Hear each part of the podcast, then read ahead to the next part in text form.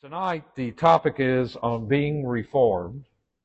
And uh, that topic itself is uh, sort of an intramural debate between people in Reformed denomination. What is it that really constitutes a person's belief system that entitles them to say they are Reformed? When I was in seminary, that was a, a what I call a parking lot discussion happening almost after every class, which you learned as much in the parking lot sometimes as you did in the classroom, which is a fascinating thing. But there always seemed to be this question of, I'm more reformed than you are. Uh, I, I can fine tune you out of the picture and somehow reach ascendancy in the hierarchy of being reformed. And so I was asked to participate in a panel uh, my senior year, uh, right before graduation, on discussing what impact Reformed Seminary had had upon me in terms of, you know, being reformed. That was just seemed to be the buzzword that everybody talked about. And I thought maybe since at that time I was a Baptist, they were looking for a conversion experience out of me or something to move from a Baptistic worldview and uh, theology to more of a, a reformed one. And I basically said for me, my three years at this seminary has been an experience of you creating for me a hermeneutic. Now, I don't know if you know what a hermeneutic, hermeneutics is the science of interpretation. And I said, so what you guys have done for me in all the language classes and all the church history uh, in all of the Old Testament, New Testament studies, in all the studies of apologetics and ethics and the doctrine of the church and uh, preaching and all of this stuff, what you guys have done is sort of written a prescription for a pair of glasses through which I now see the world. And it's very different than when I arrived here. So being reformed isn't merely a theological statement about your theology but rather it is an all-embracing concept. Um, for example, and I don't want to pick on Reformed Baptists. I love, I was one, so I, I love them and am still praying. But um, uh, one thing I've noticed is that Reformed Baptists. Now this is gradually changing, and I'm glad to see it. But it used to be if I was a quote five point Calvinist, then I was Reformed. Well, all that means is you are reformed in one little, very important, but little segment of theology. That's being reformed in a narrow sense in the doctrine of soteriology. You have all the petals on your tulip. You know, uh, you don't, you no longer, the daisy is no longer your flower. You know, the daisy is for Arminians, right? He loves me, he loves me not. He loves me. He loves me not. Yeah, that's a little joke. But, but what I'm, uh, this is leading me to lead you to this particular class because I think it will help you see that all of us have a worldview, a world and life view, and that's the German word for it. Uh, I, my wife works with a woman from Germany, grew up in Germany. Her father was a doctor. Every time I ask this particular woman to help me, like I had Luther's Anfechtungen.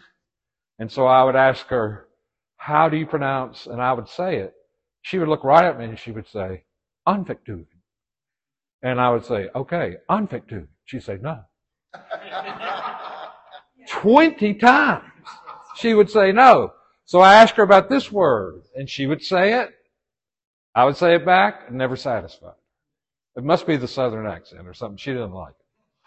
But uh, all that, uh, what I'm trying to accomplish tonight is first to get you to understand that you have a worldview, what constitutes, what makes it up, how consistent is it, uh, how informed is it, and then to see how being reformed is really a dimension of a world and life view. It's, it's more than just a theological system. It's more than just the history of the Reformation. It's more than just a certain way we do church, worship, covenant, what have you. It's, it's far more than any one of those things. And that'll be my goal tonight to help you with that. how do you say that word? Weltanschauung. I don't know. Do you know how to say it? You lived in Germany, didn't you? Yeah. That sounded more German to me. One uh, brilliant writer said that uh, worldview is like a belly button. Everybody's got one. Just don't contemplate it too long. Uh, but worldview is a German term. Immanuel Kant, our good friend Immanuel Kant, came up with the term, which means world and life view.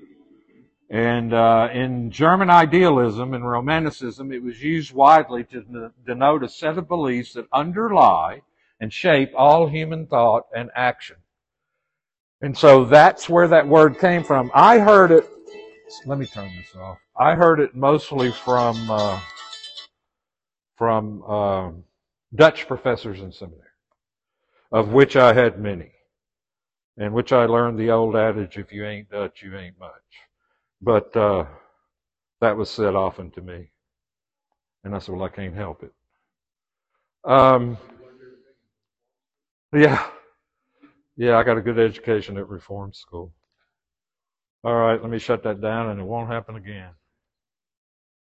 All right, so let's get started. And I want to give you a definition of a worldview. Uh, and that's probably, I'll probably give you three or four different ones, but this one I think is helpful that a worldview is not merely a set of basic concepts, but is a fundamental orientation of the heart. And so a worldview isn't just an intellectual thing, but more of an orientation of the heart, of the whole of man, rather than just his mind. Uh, when I was taught worldview in seminary, it was totally a conceptual framework was the terminology used, and you'll see that on the paper some. But the uh, the deepest root of a worldview is a commitment to understanding what is really real or what is really true, or what philosophers call being or ontology. Third, uh, a consideration of behavior in the determination of what, what one's own and another's worldview is, is a way of discovering the person's uh, worldview. And a worldview is a broader understanding of how uh, worldviews also grasp stories and not merely abstract propositions. There's been a real reaction, if you keep up with philosophy at all, and you keep up, there's a real hostility now toward propositions, which are statements of true or false statements. Uh, they don't like the word proposition, and they're trying to do away with it. Trying to do away with foundations altogether. There's a real non-foundational movement among some philosophers as well. But here's the definition of worldview. worldview is a commitment, a faith commitment, as it were, a fundamental orientation of the heart that can be expressed as a story, such as a meta narrative, the story above all stories, which give everybody's individual story, helps you make sense of life. And so for the Christian, the biblical meta narrative is the story of all stories uh, that we see reflected in the Bible. Um, so it, it can be expressed as a story or in a set of presuppositions, assumptions that may be true, partially true, or entirely false, which we hold consciously or subconsciously, consistently or inconsistently, about the basic constitution of reality, and that provides the foundation on which we live, move, and have our being. And so first what I'm going to do is give you what a worldview is, what it, what it constitutes, what constitutes worldview. Secondly, going to try to give you a little bit of a flavor of just a basic theistic Christian worldview, and finally add reformed distinctives in to give you a reformed world and life view, which is different than just a mere evangelical or Christian worldview. So that's where we're going. All right. A person's worldview is the sum total of everything that person believes. The objects of belief are propositions, stories, uh, a person's worldview would include uh, all the propositions that means that which is true or false. All the assumptions, uh, they may be conscious or subconscious. Beliefs differ in significance and importance. Uh, a worldview is characterized by the way the beliefs are related. For example, um, uh, what we're looking for is logical coherence in a worldview. What does it mean? What does coherence mean? It, yeah, it fits together, it hangs together, it, uh, and, and logical would be now, here's where you get into differences within the Reformed faith in the camps. Like R.C. Sproul was a major law of non-contradiction guy. Uh, he believed very strongly in logic. He would not say that God is subservient to logic, but that God uses logic to communicate to us because we're logically made in His image, and therefore logic makes sense to us. How would we ever be able to trust His Word if His Word did not possess logic? I think it's an accommodation of God to do that. I think He transcends logic. And I think that's what we get into sometimes when we look at the mysteries in the faith like some of the subjects we've covered, the attributes of God, the Trinity, the uh, one person, two natures of Christ, is that sometimes to erase the mystery, we can try too hard uh, to sort of not figure it out. On the other hand, we can try so hard to figure it out that we lose the mystery and err that way as well. And so what I'm trying to say is logical consistency is important worldviews can be inconsistent. They can be, uh, by the way, the law of non-contradiction is if A, uh, what is it? If A, I thought I had it written down here. Yeah, it can, yeah, at the same time in the same relationship. Yeah. Uh, A cannot be A and non-A at the same time, the same relationship. God cannot be God and not God at the same time and in the same relationship. And so he used that a great deal in instructing us, whereas some of the more Van Tillian types, who were more influenced by people who were in that camp, basically saw uh, logic as there was a complaint often that Sproul's logic was too Aristotelian and uh, too Greek, and therefore they rejected it in, in things like mystery because they felt like God transcended that, and that would be a, uh, an error in describing God's nature that way. If you ask me, I think both have a point, but neither has the whole. Uh, there's always an, uh, what Packer called an antinomy or a tension between something like the sovereignty of God and the responsibility of man. Uh, or, you know, God's work and salvation, all of those things, there are irresolvable tensions. We cannot make them come together in a way that satisfies us, perhaps intellectually, emotionally, and every other way. But uh, uh, those are true. So a worldview includes the differing degrees of certainty and firmness and conviction with uh, which people hold their beliefs. Some are more committed. Uh, the worldview is like a spider web. I'm, I'm, not a real good artist. I'll just draw a, a big circle. It's going to look more like a target. If you're an artist, I know you're just dying here. We'll put the spider right here. Okay. Some beliefs are out here on the periphery. Some are here in the core a worldview to be consistent, what we're talking about is core beliefs here inside the web or network of ideas. That's what drives us. That's what shapes and develops our worldview.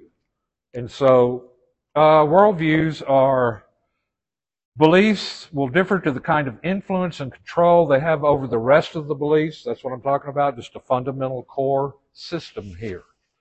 Um, and so a worldview, again, is a conceptual framework rooted in a heart commitment by which we consciously or unconsciously place or fit everything we believe and by which we interpret and judge reality. It's a philosophical system in one sense of the word, but it's more than philosophy. Many people don't know what a worldview is or that they have one. My goal is to help you understand that you do have one, to achieve a better understanding of it, to improve it, to grow, to eliminate inconsistencies, to fill in the holes and gaps. Uh, the right eyeglasses can make the world come into clearer focus. And um, if out of focus, the world doesn't make much sense. So we have to don the right eyeglasses to match up with reality. And so when you think of the concept of a worldview, just think of a pair of interpreted glasses that have a prescription. By the way, and this is uh, another sort of uh, Dutch concept, is there are no brute facts. What, what do I mean when I say there are no brute facts? All facts are what? A brute fact would speak for itself, right? A non-brute fact, or saying there are no brute facts, is saying every fact is subjected to a person's uh, interpretation. We see that all the time. Uh, take, for instance, looking at a fetus. If you're uh, pro-life, you look at the fetus, you see what? A baby, a life, or a potential for life, or however. I'm sure the doctors could tell us even more. But if you're pro-abortion, you just see it as what? A glob of protoplasm. Uh, that is unshaped. That is uh, not the glory of the miracle of birth, but rather something to eliminate because it causes distress or hardship in the life. Both are looking at the same thing. Looking exactly at the same, maybe even looking at the same sonogram. But they see different things. Why? Because of their worldview. That's why your neighbor seems so crazy to you.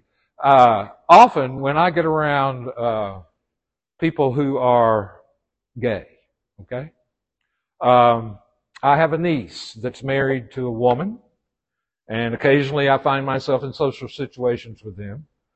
And the last thing I talk about is them being gay. You know, I mean, it's obvious they are. But I have watched over the years that they've been together, they've probably been together about five years, and how at first they both claimed to be Christians and were involved in Reformed university fellowships at some of the southeastern schools. Now when I sit with them, they are left of left.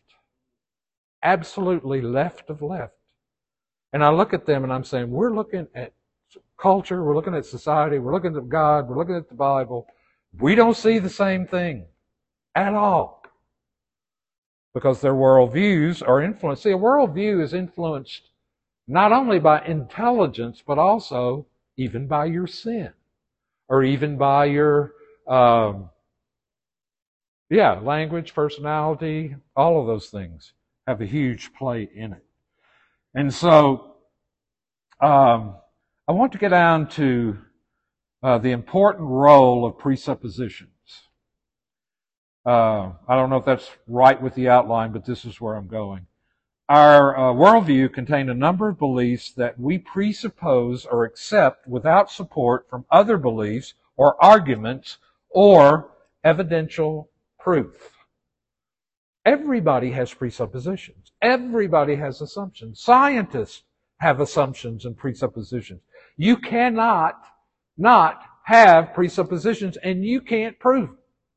You cannot prove them. They're usually regarded as givens. For example, one presupposition I entertain tonight is you all have minds. If you didn't, well, what would be the point of my standing up here talking to you and trying to teach you?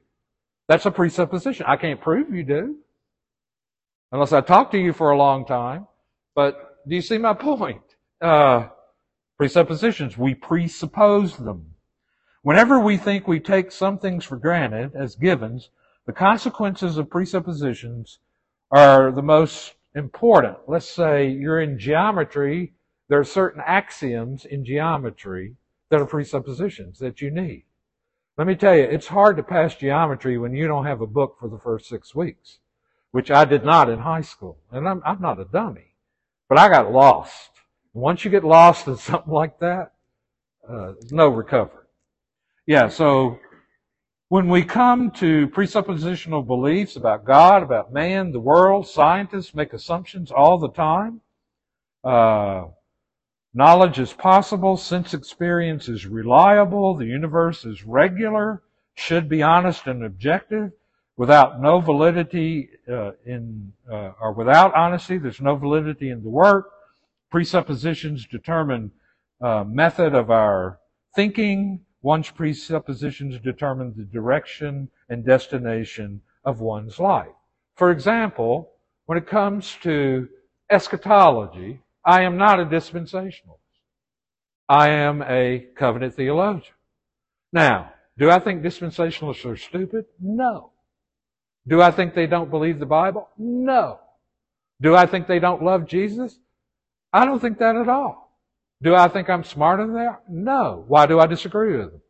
Presuppositions. They assume that Israel and the church are what? Separate. I assume that the church is the new Israel. And so you can take, they believe in a literal hermeneutic when it suits them. uh, we believe in genre specific interpretation that you can't make everything a Pauline epistle, uh, especially the prophetic word. So my disagreement with dispensationalism is not personal. It's not that I don't think they, they're brilliant. They're some of the smartest people I've ever been with, been around, worshiped together with them, loved them, but I just disagree with their presuppositions. That's the role that presuppositions have.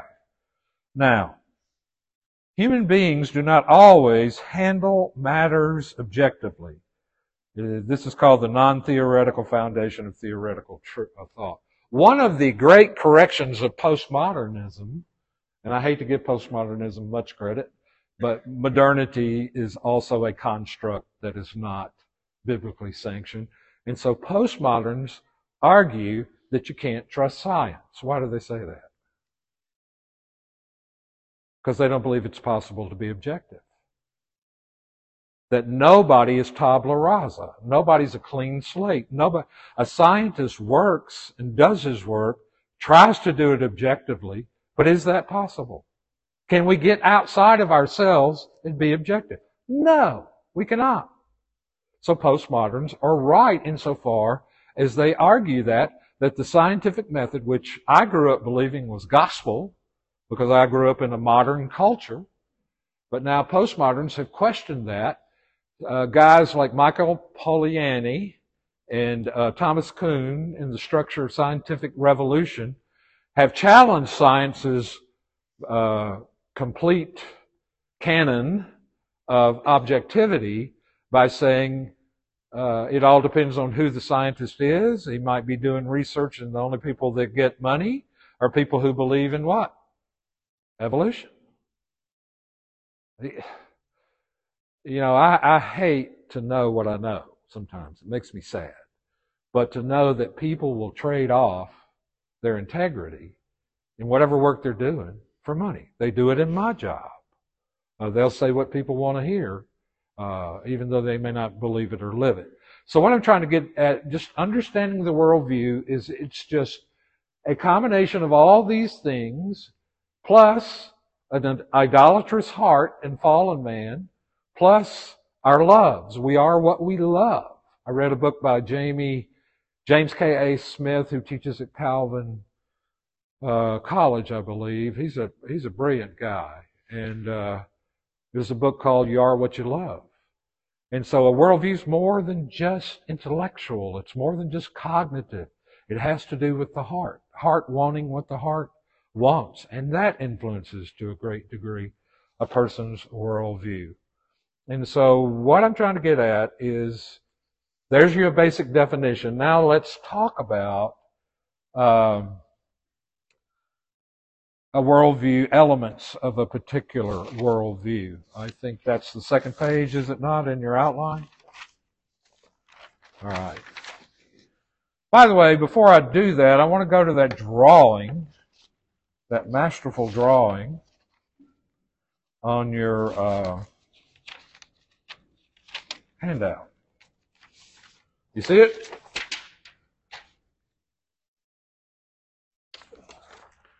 This drawing, I think, is at least, some people are more visual than they are learning in other ways. But you'll see that uh, here we have the conceptual framework or the worldview, that's this curved space.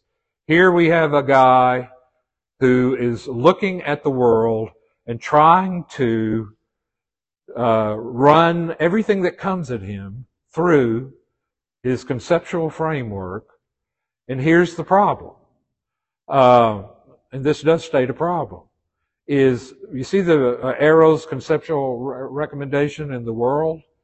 Um, these are what philosophers spend their whole life doing, is trying to conceive of and construct better ways to understand these issues like ontology, being, axiology, values, epistemology. How do we know what we know? And so throughout the history of philosophy, everybody's recommending better ways to see and observe reality, interpret it, learn to live in relationship to it. But all of these are horizontal. And then you have conceptual relativity. That would be the person receiving the information through his worldview. But here's the difference between a Christian worldview. Look at the very top of the drawing. There is God's revelation, which is what? The Bible. J.I. Packer once said the Bible is God's index of reality. And so the Bible saves us from what is called the ego categoric uh, uh, centric approach to life. In other words, I can't get outside of myself to see whether what I'm looking at is what I'm seeing or what, what's really real or what's really there. But there is one who transcends the situation, who has described for us all of this, plus who we are, plus how we understand, plus what the world is, what creation is, why he did it, all the information in the Bible becomes the structure of your framework, and that way you're able to judge and ascertain whether or not what's coming at you is true. I mean, how do you argue with people? I think I think the best way, but most people don't want to argue today. Have you noticed that? They just want to call you names. Uh, that is sad. I mean, that's a low point. Uh, nobody wants to debate, even in a gentleman or winsome way. But if you were to debate in a winsome way, you would learn to help a person understand that they have a different set of commitments in their worldview and that you're trying to interject in what are biblical prescriptions for my glasses to see, and that way I'm not struggling by my subjectivity and I'm not struggling to interact with somebody else's subjectivity, but the God who is, is both transcendent and immanent. He's near, but he's high and above, and he who made everything, who made me, who made every conceptual uh, idea that's important to us in Scripture gives us the grid. I call it the interpretive grid through which we process everything we come into contact with. So that is a Christian worldview. Now, here are some of the uh, major uh, elements of a worldview, and we'll hit that one. And the last thing we'll do is get into the actual reformed world and life view. So that's where we're going. It's sort of like saying that. I want to read something that uh, a teacher of mine in seminary. He said, such a view regarding God's revelation to us of a conceptual scheme in terms of which we are to interpret and respond to reality is particularly directed to the ego or categoric centric predicament. God stands apart, so to speak, from us in our conceptual schemes and from reality. Thus, he is uniquely able to provide a particularly accurate account conceptually of the nature of things, especially since he is the original designer and creator of things. J.I. Packer, knowing God, says of God's words in Scripture that they are the index of reality. They show us things as they really are.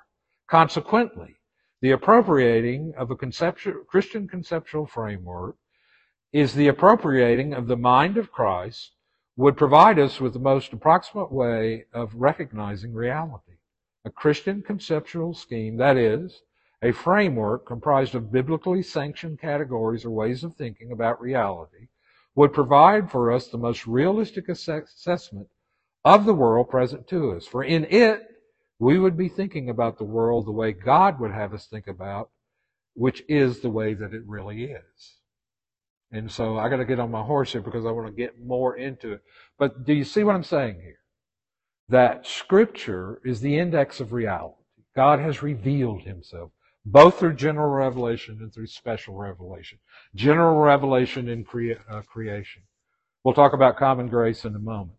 But the whole issue here is that as adopted children of the Father, as uh, people who are connected to our triune God, we have a unique vantage point of being able to see uh, what's really real, what's true, uh, how we are to live, all of those issues. By the way, most of what's going uh, wild and wrong in our culture today is basically a departure from the categories of revelation we find in the book of Genesis. I am shocked. I mean, what is the whole gender thing? What is the whole uh, redefining myself, uh, coming up with different identities, whoever I feel like and whoever I want to be? The whole thing about emotional intelligence and all that stuff is uh, it's just a total ignorance of creation and the Reformed doctrine of creation. Uh, that God, you know, ex nihilo, God created the world out of nothing and He ordered it. Ordered creation. He went to what appears to be a chaotic situation. He brings order to chaos. Uh, forms the world, fills the world, and gives man work to do. Man is the apex of creation. He is the vice regent of the king in the garden. And he's called to the highest purposes, which we will see in a moment. But that's pretty much it. Now, when we get to the concept of elements, the major elements of a worldview, we have to ask the question, what kind of beliefs, presuppositions, and stories make up or constitute a worldview? For the sake of brevity, there are a few general areas that I want to talk about. First, theology uh, or metaphysics and, and God's world. What is really real? What is prime reality? Is it God? Or is it the gods? Or is it material? Uh, the material cosmos. That has to do a great deal with how a person sees the world. The nature of God, theology, where uh, the most important element of any worldview of what it, what it says about and does not say about God? Does God exist? What is the nature of God? Is there but one God? Is God personal? Or is he the deistic God that uh, is not hands-on in his operation uh, in the cosmos? Uh, should we be monotheists?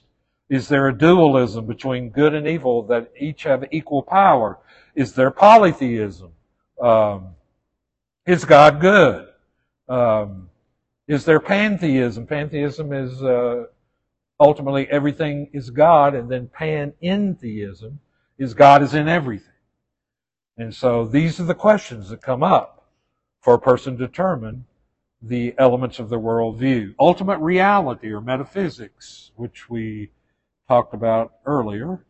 Um, epistemology. Have you ever heard of the word epistemology? What does the word epistemology mean? Knowing. Yeah. How do you know what you know? You know, is knowledge possible?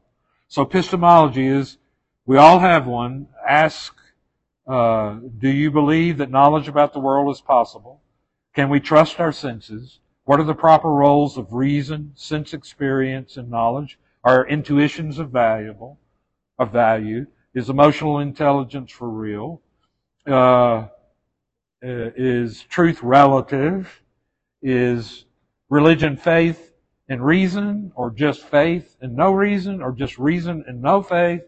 And is the scientific method the best way to achieve objectivity and uh, that?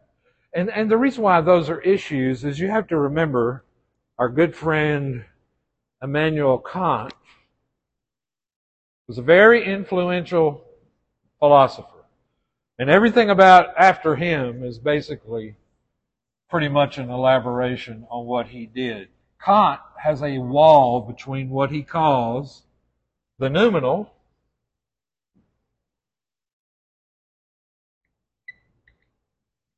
and the phenomenal.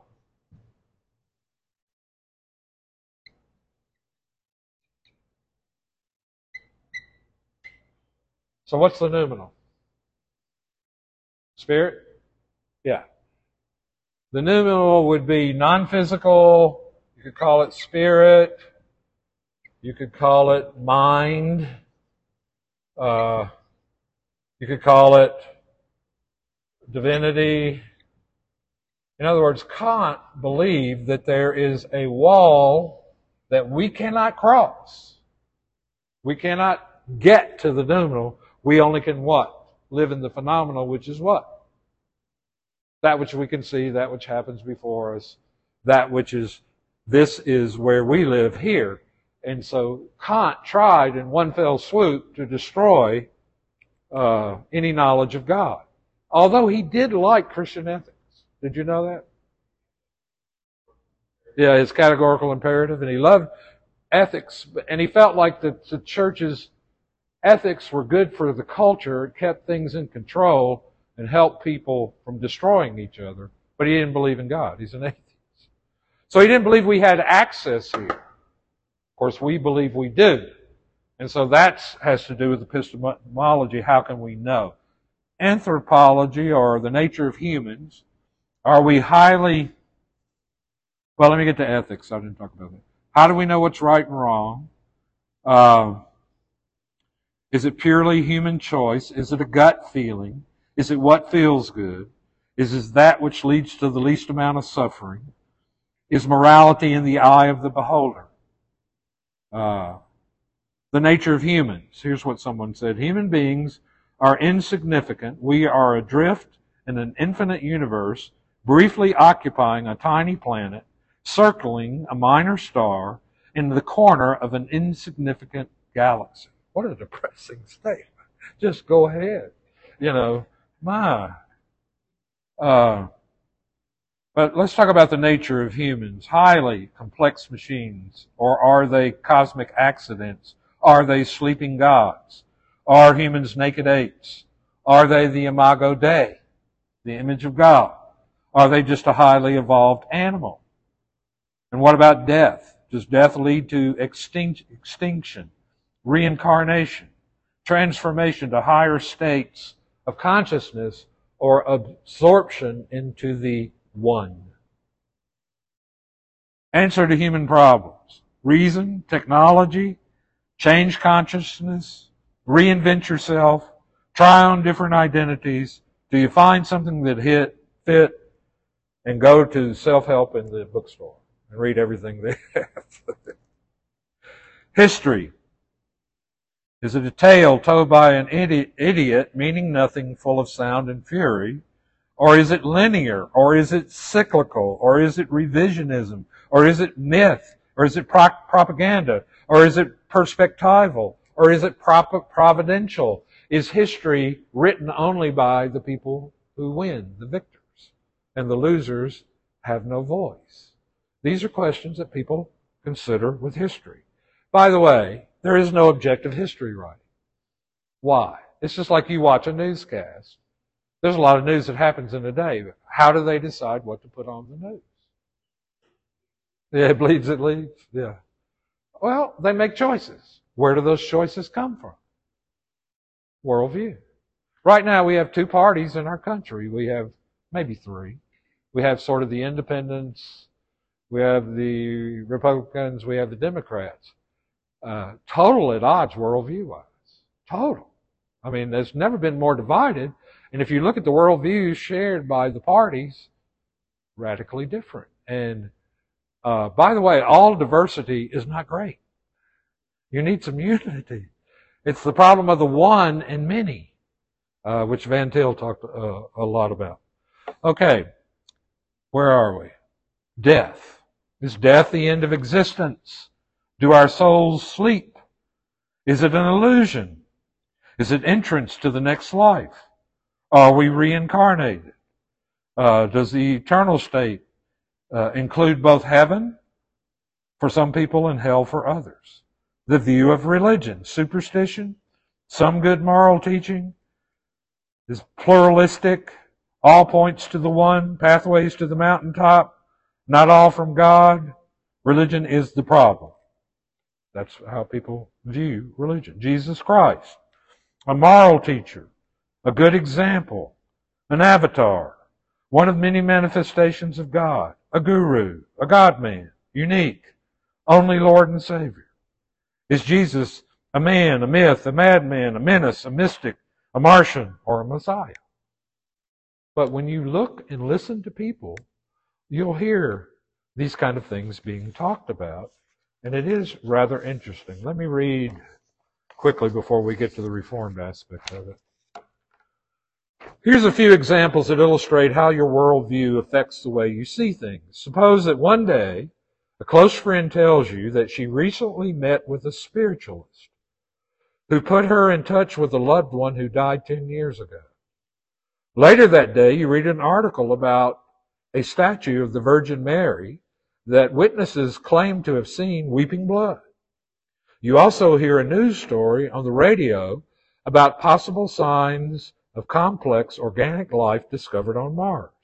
Your worldview, your background assumptions and presuppositions about God, the origin of nature and the universe, human beginnings, life after death, and so forth, strongly influences how you interpret these reports and how you react to them. They're all, are you getting with me here?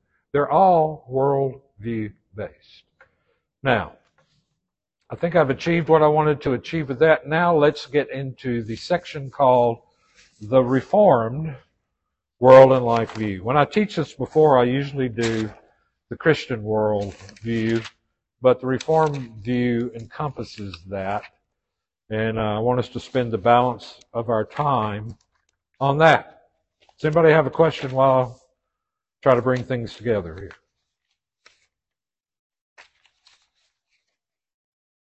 Or either I'm doing a really good job or you're bored out of your mind. I don't know. Probably a combination of many things. Okay.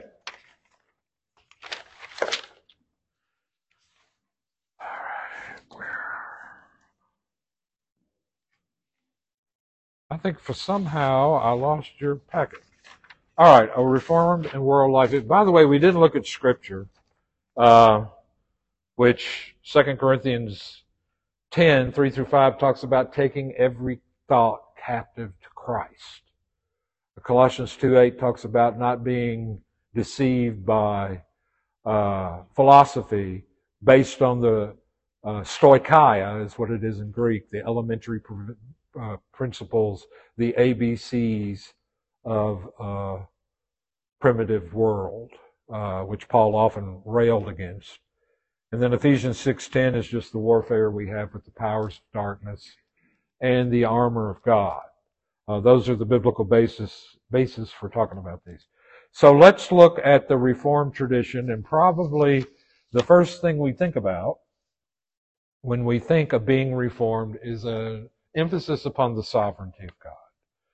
And the sovereignty of God, either you are a God-centered person or you are a man or woman centered person. Uh, you can't be both. You're either one or the other. And a God centered person is a person that has a high view. Calvin uh, and Augustine, uh, fundamental principle, I think this was written by B.B. Warfield. Who was, by the way, do you know B.B., you know his life? He had a, a invalid wife. And he could never leave the campus of the seminary, but he would, she was sick the whole time he was a professor there. So it limited his, uh, shall we say, ability to travel and teach and speak in impressive places. He stayed home and took care of his wife, which makes me, when I read his stuff, pay a little more attention to know that about.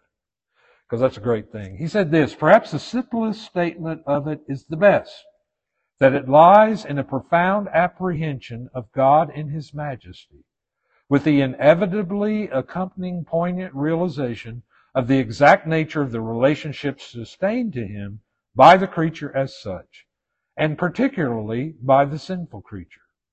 He who believes in God without reserve and is determined that God shall be God to him in all his thinking, feeling, willing, in the entire uh, compass of his life activities, intellectual, moral, spiritual, throughout all his individual social, religious relations, is, by force of the strictest of all logic, which provides presides over outworking of principles into thought and life by very necessity of the case, a God-centered believer.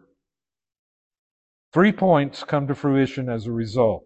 Theism comes to its full rights when we perceive in the course of events the orderly outworking of the plan of God, who is the author, preserver, and governor of all things, whose will is consequently the ultimate cause of all.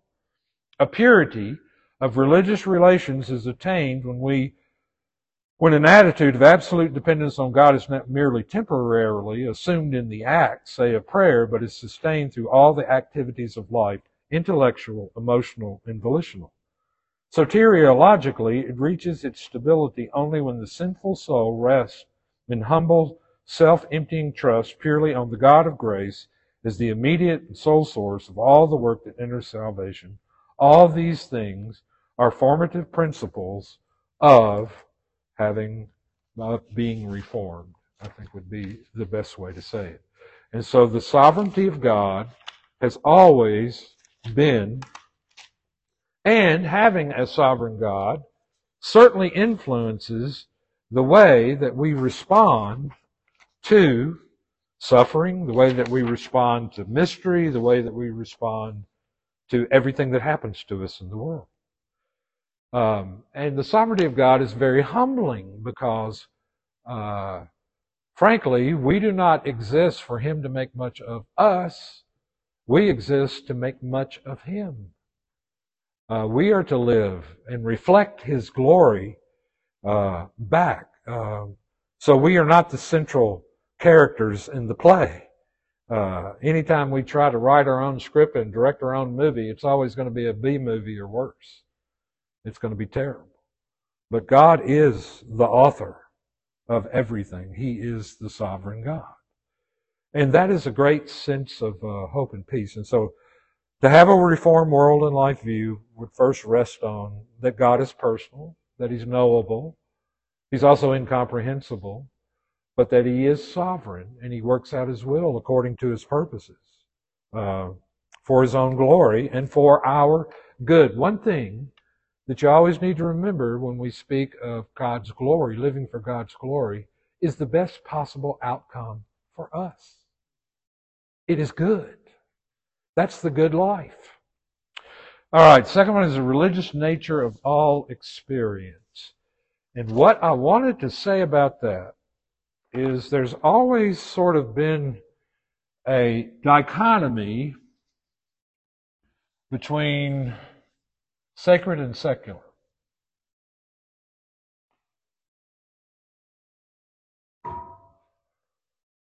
There are certain things that we do that are sacred, and there are certain things we do that are secular, and there's a wall between them, and uh, therefore, if we do just this, it doesn't count as much as this does which Luther would scream his head off at us for saying that.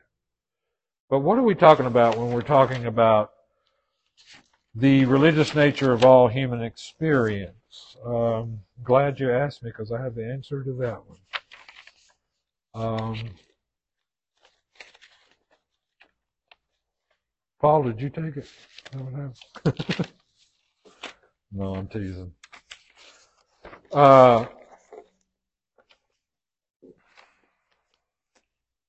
Here it is. Man's whole existence.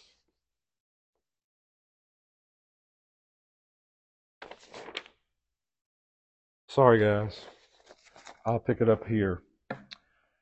There is no sacred, sacred, uh, sacred secular dichotomy. That's dualistic thinking. It's compartmentalization. Uh, created reality. There is no nature grace dichotomy. Grace restores nature. What, I, what I'm basically saying about this is let's say that you're me, a teaching elder, a minister of the gospel, and I live next door to a guy who uh, digs ditches for a living. We both get up, we go to work, we're both believers, we do what we do in order to take care, order to take care of our families, to do that which is pleasing God. Who gets more points? Nobody. Nobody.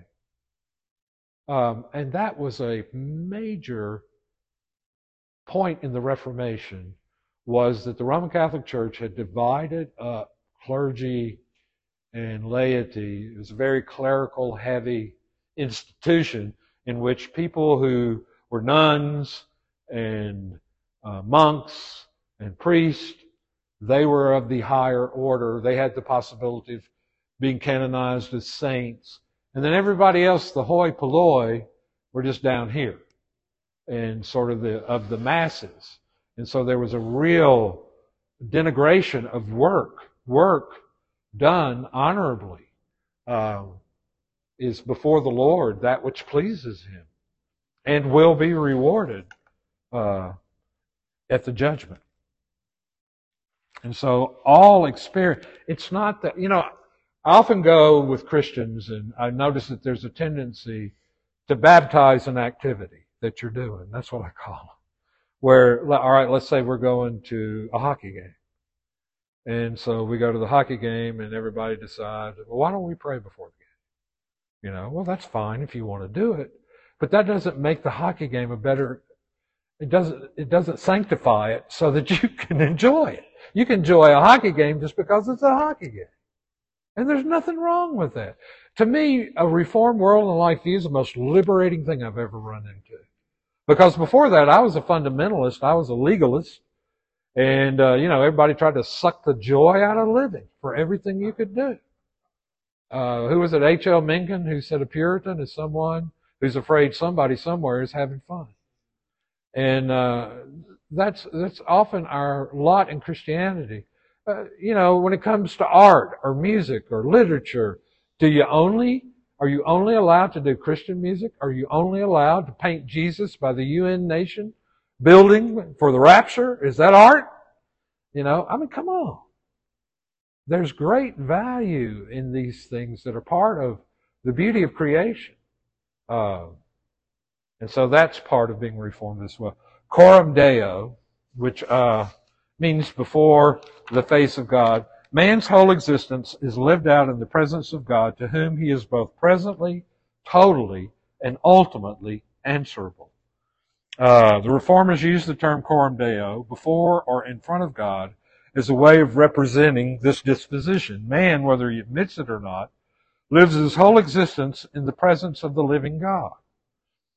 The human starting point is not one's own existence, but the will of the Creator or Lord.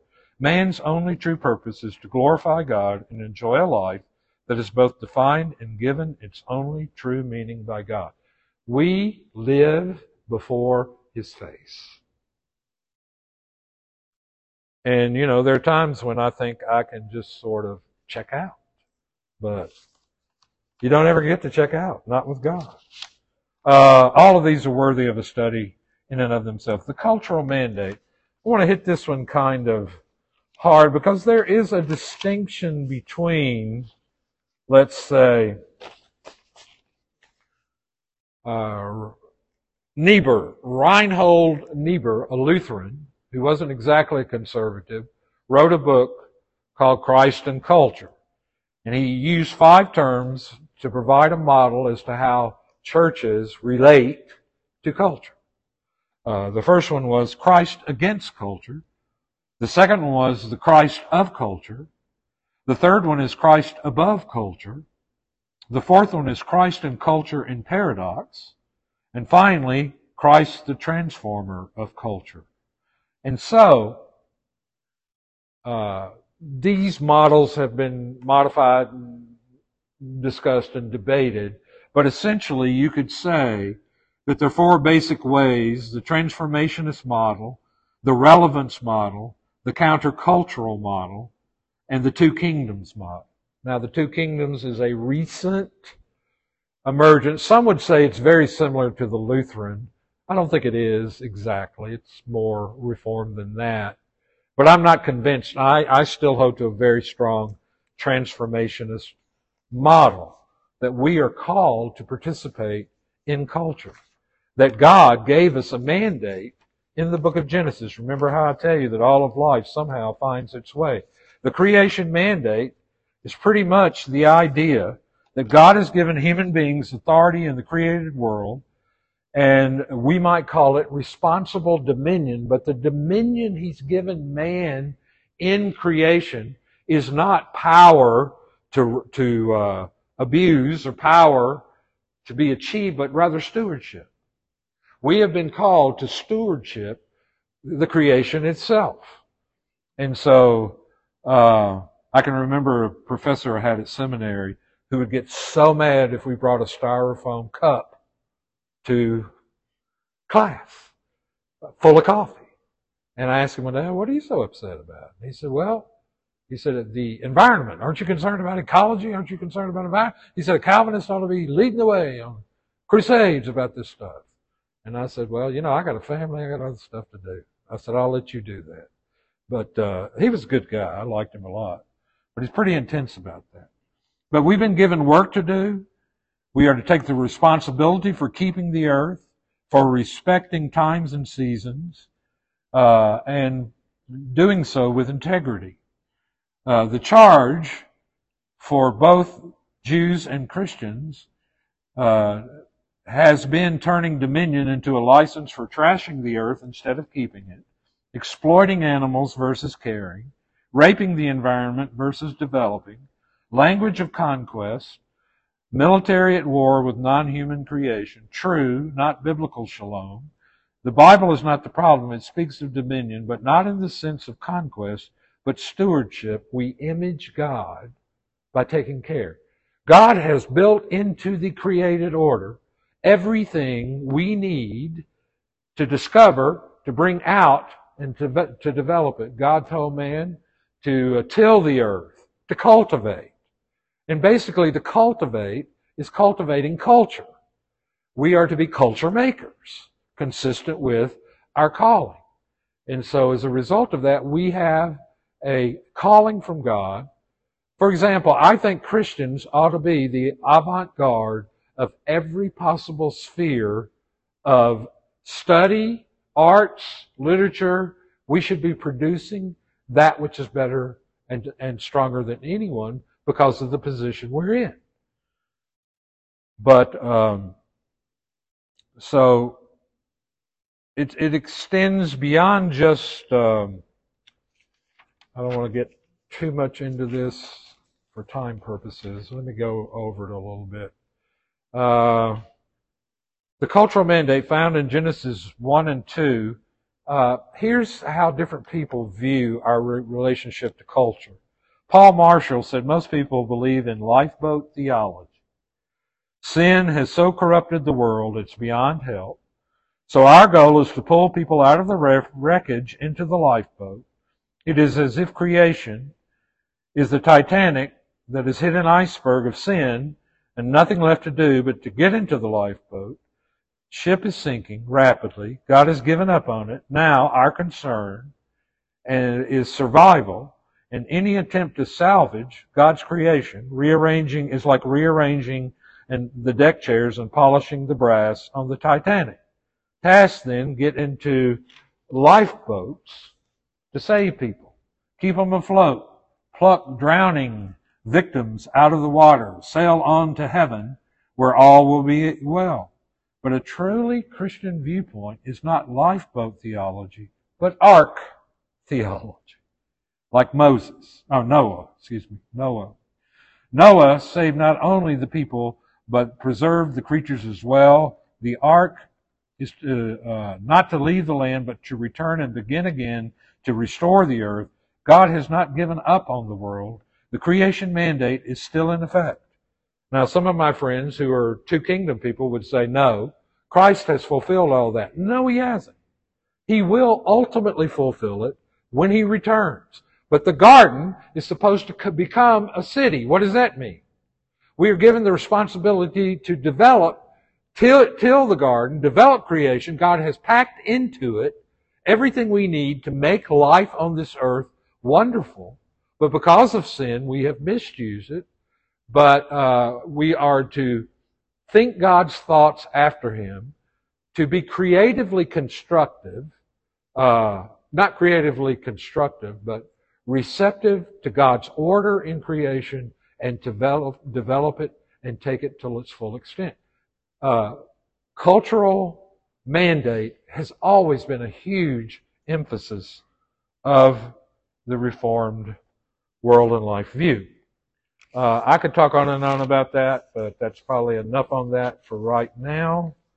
Where are we? What's the next one?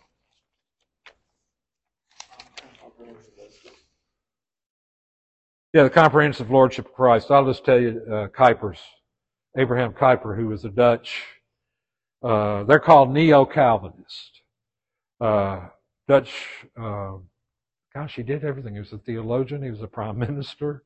Um, he was one of these guys that wore multiple hats. He had to be a genius in every way. But he said there is not one square inch of the cosmos that the Lord Jesus Christ does not say, this is mine. And so our interaction is the comprehensive lordship of Christ over all reality. That has always been a strong emphasis of the Reformed theology. Stewardship, I've already talked about. We don't own anything, really. Everything is given to us as a, we are responsible stewards, and we are to Practice that stewardship in reverence and humility, recognizing that uh, we come into the world with nothing, and as far as I know, I've never seen a hearse pulling a U-Haul. Maybe you have. I noticed that people people get buried in their cars now and stuff like that. Uh, that's pretty interesting. Uh, common grace. Anybody know what common grace is? Common grace is the fact that God by virtue of us being the image of God. Though we have sinned, we have marred the image, but we still retain the image. We are glorious ruins, is the way some people say it. And so because of that, men who are not believers in Christ and women can see things in the created order and discover them. And, you know, the old saying, a, a blind pig finds an acorn every once in a while, and a broken clock is right twice a day. Unbelievers can contribute to the good of the world. They can discover things that may not hold our particular view of uh, faith in Jesus Christ. But that doesn't mean that they have no value. It doesn't mean, why do we treat them? Because they're the image of God. We respect them and recognize you have to be discerning about it. You also have to see that when people do work like that, it may be uh, tinted by sin, but that's why we use our worldview grid to look through it and see the value of common grace is restraint of the culture from being as bad as it could be. Although I begin, I believe God is beginning to lift His hand uh, of restraint away. Common grace doesn't save, but it does produce creational good that we can use and value from people who aren't, I think all of us know that people who aren't believers who still have accomplished things and done things that are great. Redeeming social structures is just practicing the cultural mandate. Sola Scriptura is the concept of the Bible uh, being superior to Scripture alone. Uh, now, is all truth God's truth, or is it just the truth in Scripture God's truth? All truth is God's truth.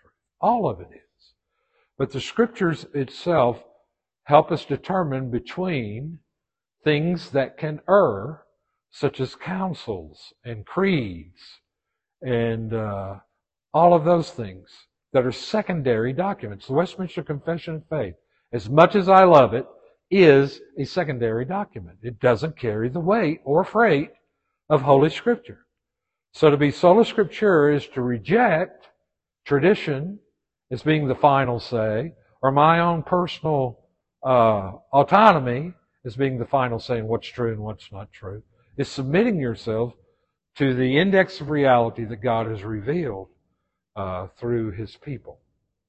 High view of Scripture, exceedingly high view of Scripture, exceedingly high view of preaching in the Reformed tradition. That preaching is, uh, you know, I, I notice that some of the more contemporary emerging churches are trying to do away with the sermon uh, simply by doing video snap uh, vignettes and then commenting on it. They don't read the Bible. They don't really preach the Bible. They just talk about how that vignette teaches truth. And you'd be surprised at some of the people who are doing that now.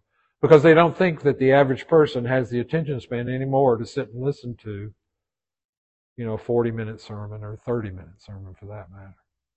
In seminary, they told us to just preach 20 minutes. They, they said, none of you are good enough to preach more than 20 minutes. That was always encouraging. But... So, uh, I had a lot of things I wanted to say about that, but I didn't. So, here's the big difference between being Reformed as a Presbyterian or Christian Reformed, uh, what is it? Uh, Michael Horton's denomination. Which one is that? Yeah, URC. And others, uh, RPCNA, um, uh, there are a number of Reformed denominations, but the consistency with them is, you know, seeing uh, being reformed in the broader sense of cultural um, Calvinism, rather than just the narrow sense of soteriology. So when somebody tries to convince me that they're reformed, but they don't see this other whole aspect of reality, I have a hard time saying, well, great. Uh, it's kind of like when you first get the gospel, it takes it a while to trickle down. And uh, I just usually tell them to keep reading. And uh, finally, a Reformed view of sanctification. There's a very, strong emphasis in the Reformed camp on loving God with your mind and loving God with your heart and engaging in what is called a prophetic ministry. First, loving God with your mind is generally referred to as the intellectual dimension of the Christian life, learning truth, uh, all of those kind of things that are important. We don't, um, there is a tendency among others that think, that are very anti-intellectual, I guess is the nicest thing. I read Richard Hofstadter's book, Anti-Intellectualism in American History. And it was basically a critique of a lot of the, what would be called Anabaptist type churches, uh, that were very hostile toward the life of the mind. Whereas we are called to love God with our minds. What does that mean? Well, you've got to read and try to understand the Bible, and you've got to think God's thoughts after Him, and uh, learn to be critical, not in a negative, judgmental sense, but critical in evaluating stuff that comes to you. Um, okay, that's what I have for you tonight. So I hope I reached my goal. My goal was just to give you a uh, concept of what this is. Uh, and basically, sanctification in the Christian life is really the development in a more consistent world and life view.